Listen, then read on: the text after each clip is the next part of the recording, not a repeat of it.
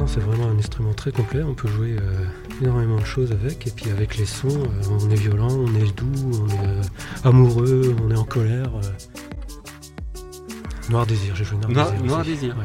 D'accord. Je n'ai pas peur de l'eau. C'était Ouais. pour un baptême. Vous écoutez Vox, le podcast de la ville de Rezé. Chaque mois, nous allons à la rencontre de femmes et d'hommes qui agissent, inventent, témoignent sur leur parcours, sur des faits ou sur des façons de faire dans notre territoire. Aujourd'hui, nous poussons les portes de l'église Saint-Paul pour rencontrer Jean-Michel Roger, l'organiste du lieu. L'orgue, au départ, comment vous y venez euh, euh, C'est le hasard C'est vraiment un- une appétence pour ce- ce- cet instrument-là euh, Comment ça se passe? Donc j'avais 9 ans, il y a le prêtre qui est arrivé chez moi et qui m'a dit Toi, tu feras, du, euh, tu feras de l'orgue. Alors Pas moi, choix, euh, pas du tout. Non, j'avais pas le choix. Et puis les parents poussaient derrière. J'étais pris les mains liées dedans. Donc j'ai commencé par euh, bah, prendre des cours avec ce prêtre. Et puis euh, en fait, euh, bon, c'est les petits instruments électroniques, ça donne pas plus envie que ça. Et au moment où j'ai commencé à l'âge de 13 ans à vraiment jouer sur un orgue à tuyau, là ça a complètement changé euh, ma vision de l'instrument. D'accord. Ça, ça a pris une autre dimension, c'est ça? Ça prend une toute autre dimension parce qu'on est vraiment sur un instrument. Euh, on dit qu'un orgue, c'est des organes, des voix. En fait, chaque tuyau va avoir sa voix et les vibrations, les sensations qu'on va ressentir quand on joue, elles sont très, euh, très fortes. Il y a des touches blanches, des noires, euh, c'est un piano au départ.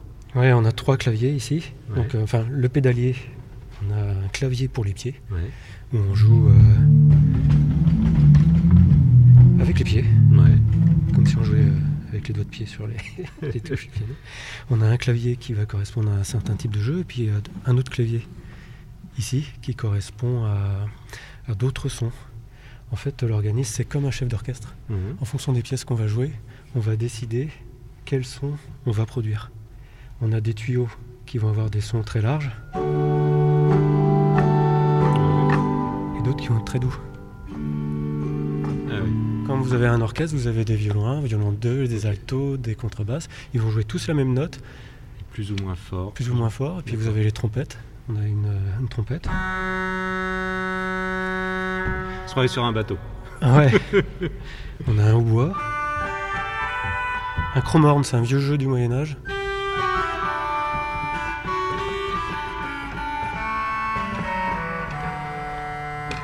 Du coup, euh, je parlais de votre première rencontre avec cet orgue-là. Oui. C'était quand et euh, c'était pourquoi? Il y a une dizaine d'années. Alors, ce qui s'est passé, ça fait 15 ans que je vis à Rezé. Et euh, il y a une dame que j'ai rencontrée dans ma famille qui est du côté de Fougères. Et euh, elle habitait à Rezé. Et elle m'a dit, bah, on cherche un organisme à Rezé. Je savais pas. Donc c'est à Fougères qu'on m'a dit de venir jouer à Rezé. Ça faisait déjà 5 ans que j'étais là. Et puis ensuite, bah, on m'a fait rencontrer les personnes qu'il fallait. Et puis on m'a inscrit ici. En tant qu'organiste. Et euh, il y a une dizaine d'années, j'ai été nommé euh, vis-à-vis de la mairie comme étant le conservateur de l'instrument. Ouais, oui, je suis garant du bon fonctionnement, que ce soit pour des concerts ou pour des offices, euh, ou le- quand la mairie a besoin de faire des événements, que l'instrument fonctionne.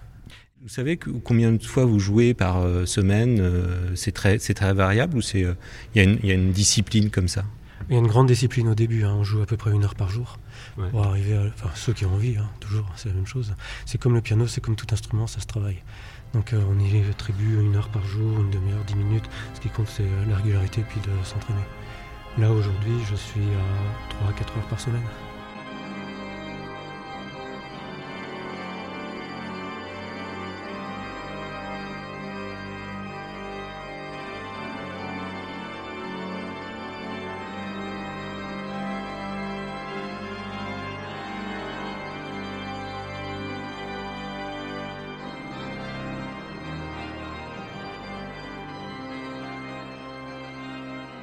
Vous avez jamais demandé de jouer du Michel Sardou avec, euh, avec l'orgue?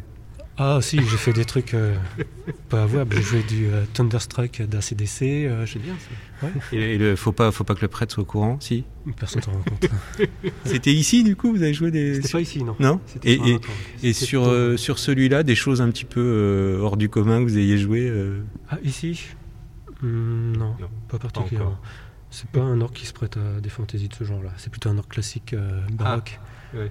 L'autre, c'était vraiment un gros instrument, donc on pouvait euh, se lâcher.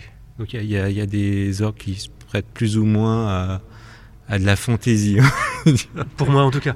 Mais euh, c'est chaque orgue en fait, euh, chaque église a un orgue et chaque orgue est différent. Tu peux, on peut pas jouer n'importe quelle pièce sur tous les orgues. Il y en a qui passeront très bien et d'autres qui jouer de la musique romantique sur un orgue purement baroque, Ouais. c'est pas formidable. Et donc celui-là, Michel Sardou, c'est pas, c'est pas trop son truc. La maladie, la maladie d'amour à la rigueur. Ce qui fait que c'est euh, un peu euh, particulier de jouer, c'est le fait aussi, c'est cette vibration, c'est ce- cette façon de, de sentir un peu le- dans son corps ce- ce- cet instrument qui est, qui est gigantesque. C'est un peu ça, Oui. ça- c'est ça qui vous, vous anime un peu. C'est le souffle, hein, c'est vraiment comme on avait dit tout à l'heure, c'est vivant, c'est un instrument vivant. Donc on respire avec lui. C'est ce qu'il y a décrit là, hein, là où est le vent et la liberté.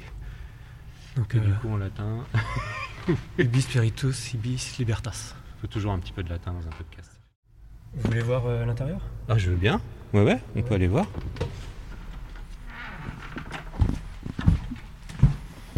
Grâce les portes. Ah, l'arrière, euh, l'arrière, l'arrière salle, La sacristie. la sacristie. Toc. De l'intérieur. Ah oui. Donc avec les tuyaux en bois qui bougent, qui font 4 mètres de haut à peu près. Et les plus petits. qui sont- bruit qu'on entend, c'est quoi? La soufflerie, il y a du vent. Ah oui. Donc il y a un ventilateur qui fournit euh, du vent en permanence. D'accord. Et, et des fois, vous mettez le nez dedans un petit peu pour euh, réparer ou? Ouais. Ouais. Oui, Ouais. C'est ce que j'essaie de faire avant que vous arriviez. c'est ce qui. Et c'est pas facile. bah, ça, il y a toujours des petits bruits. Faut, après, il faut rechercher où se situe la fuite et puis euh, essayer de la commalter. Donc c'est des, c'est des, euh, c'est des fuites. euh, c'est quoi C'est des, c'est l'air qui passe en Ouais, fait. c'est l'air qui passe parce que Ouais. le caoutchouc, le caoutchouc, Pff, le cuir a séché euh, pendant, euh, pendant une période. Là, on a une grande période de sécheresse et puis un beaucoup d'humidité d'un coup. Donc l'instrument a bougé. Depuis l'année dernière, euh, entre les sécheresses et puis les périodes de, de pluie intense, on est, Ouais. ça arrête pas. Toc. Ça c'est du parquet, euh, parquet d'époque. Eh bien merci beaucoup Jean-Michel. Mais je vous en prie, merci à vous.